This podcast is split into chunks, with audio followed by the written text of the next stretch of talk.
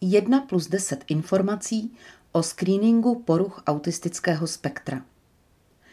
Povědomí o autismu se v posledních letech u laické i odborné veřejnosti výrazně zlepšilo, což je důvod, proč obrovským tempem přibývá dětí i dospělých, kteří získávají podezření na poruchu autistického spektra u sebe, u svého dítěte, u svých blízkých nebo u svých pacientů, žáků či klientů.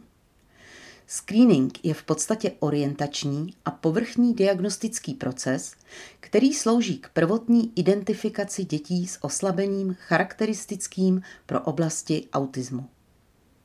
Po screeningu podezření na autismus dostává mnohem konkrétnější podobu. Každý člověk, u kterého někdo vysloví podezření na autismus, by měl mít možnost projít screeningovým vyšetřením. Za prvé, cíle screeningu.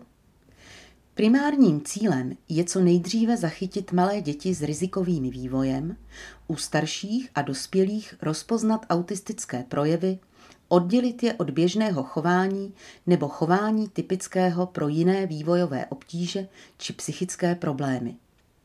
Podezření na poruchu autistického spektra vyjádřené odborníkem by mělo umožnit přístup k službám, zabránit v dalších prodlevách v zahájení individuální intervence, podpory a péče. Raný záchyt přispívá k pozitivní prognóze. Výsledky screeningu mají přispět k informovanému rozhodnutí, zda absolvovat komplexní diagnostický proces a jaké následné kroky případně proto učinit. Za druhé, kdo screening dělá? Celopopulační screening v 18 měsících věku dítěte provádí dětský lékař. Podrobnější screeningové vyšetření by měl být schopen udělat každý psycholog, psychiatr, speciální pedagog, logoped nebo poradce rané péče. Někdy se projevy autismu zvýrazní v dětském kolektivu v mateřské či základní škole, kdy na odlišnosti v chování upozorní pedagogové. Z toho důvodu by každé školní zařízení mělo mít člověka, který je schopen screeningové vyšetření udělat, například výchovní poradce, školní psycholog, vyškolený učitel. Základní screening na autismus by měla umět poskytovat všechna školská poradenská zařízení, jako je pedagogicko-psychologická poradna a speciálně pedagogické centrum. Screening může dělat i vyškolená osoba z personálu domovů pro osoby se zdravotním postižením, sociální pracovník či zdravotní sestra. Screening je také vhodné provádět v zařízeních, jejichž klienty jsou lidé se závislostmi, anorexí či nesouladem v genderové identitě. Za třetí, jak se screening provádí? Screening může probíhat v různých podobách. Rozdíl je v tom, kdo a při jaké příležitosti screening dělá a jak stará je osoba, se kterou se pracuje. Celopopulační screening v 18 měsících věku dítěte je administrován v rámci preventivní pediatrické prohlídky. V rámci screeningu lze uplatnit různé metody a jejich kombinace. Pozorování, rozhovor online, po telefonu i osobní, společná aktivita či hra, dotazník, test v papírové nebo elektronické podobě. Screening může probíhat v ambulanci, ve vzdělávacím zařízení i v domácím prostředí. Při výzkumu se často používá hromadný screening, kdy se administruje společný test velké skupině osob. Využíván je různý počet metod. Screening může probíhat i ve více stupních, kdy skupina, u které jsou v první fázi zachyceny některé rizikové faktory, postupuje do další fáze screeningu. Výsledkem screeningu je zpráva o jeho výsledku a doporučení dalšího postupu. Za čtvrté. Sledování jádrových oblastí. V rámci screeningu autismu se často zkoumají základní milníky ve vývoji dítěte, orientačně se zjišťuje, zda se dítě ve vývoji nespožďuje nebo zda u něho nenastal regres, tedy zda některé dosud nabité dovednosti nestratilo.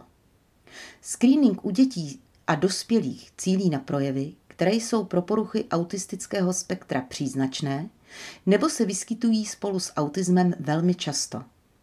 Patří sem především chování vůči druhým lidem, schopnost navazovat vztahy, kvalita komunikace a způsob trávení volného času. Hodnotí se schopnost přizpůsobovat se běžným požadavkům vyplývajícím z věku a vývojových úkolů, které dané období přináší. Mapují se specifické zájmy, nápadně se opakující aktivity a přiměřenost reaktivity na smyslové podněty. Za páté. Screening není diagnostika. Výsledky screeningu jsou mnohem méně přesné a spolehlivé než výsledky diagnostiky. Vzhledem k vývojovým změnám a různorodosti projevů je diagnostika poruch autistického spektra velmi komplexní proces, náročný na odbornost, klinickou zkušenost a čas. Diagnostika se řídí relativně jasně vymezenými doporučovanými postupy a zahrnuje podrobnou vývojovou anamnézu, psychologické anebo psychiatrické vyšetření a využití standardizovaných testů. Požadavky na screeningové postupy jsou mnohem méně přísné a kvůli různým formám screeningu i nejednotné. Za šesté. Věk klientů při screeningu. Screeningové vyšetření cílené na určení oslabeného sociálně komunikačního vývoje lze provádět u dětí od kojeneckého věku zhruba od 6 až 10 měsíců věku dítěte. Pediatrický screening probíhá v 18 až 24 měsících. Za včasný záchyt se považují děti identifikované od 2,5 do 3 let předškolním a školním věku přibývá dětí s potřebou screeningu kvůli obtížím v kolektivu a pod tíhou nároků, které jsou na ně kladeny. V době dospívání se přidávají k autismu často další psychické obtíže a u takových adolescentů může vzniknout i podezření, že primárním zdrojem obtíží je porucha autistického spektra. Dospívající i dospělí sami u sebe mohou podezření získat a potvrdit si ho na některých neoficiálních online dostupných testech. Potřeba screeningu v pozdějším věku často nastane, pokud je někomu z příbuzných diagnostikován autismus.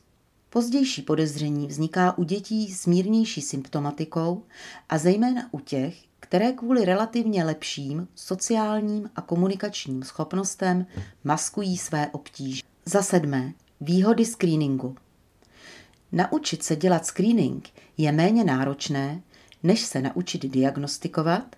Screeningové vyšetření by tak mělo být oproti plnohodnotné diagnostice pro pacienty a klienty dostupnější. Screening nevyžaduje tak rozsáhlé odborné zkušenosti jako diagnostika, zabere méně času, vyšetří se větší počet lidí a osoby podstupující screening získají informace, které jim pomohou se dále rozhodovat a na základě rozhodnutí nasměrovat další kroky. Za osmé. Limity a nevýhody screeningu. Screening je zrychlená orientační forma diagnostického vyšetření. Výsledky je tedy nutné považovat za hrubé a nepřesné. Více než u komplexní diagnostiky existuje riziko, že závěry se odchýlí od pravdivé skutečnosti. Pokud screening vyjde negativní, rodina se může rozhodnout další vyšetření nepodstupovat, ale když jde o výsledek falešně negativní, dojde k nežádoucímu prodlení doby, kdy není dané osobě poskytnuta potřebná intervence. Může se také stát, že výsledek je pozitivní a rodina následně musí čekat na další vyšetření i měsíce, aby se dozvěděla, že se o autismus nejedná.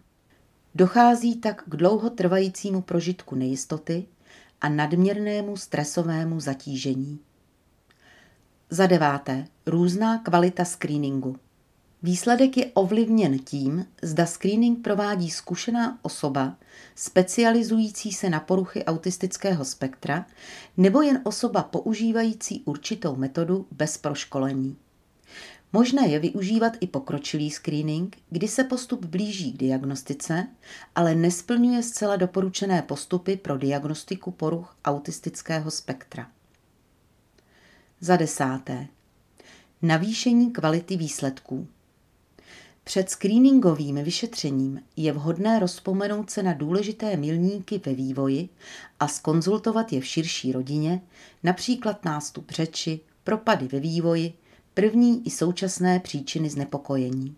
Přečtení si informací o typických projevech poruch autistického spektra a zhlédnutí ilustrujících videí může pomoci s ujasněním si odpovědí a tím i se zlepšením výsledků screeningu. V případě, že jde o vyšetření odborníkem, jehož součástí je screening na autismus, je dobré si atypické chování natočit na video a přinést sebou výsledky vyplněných testů z internetu, pokud jsou k dispozici.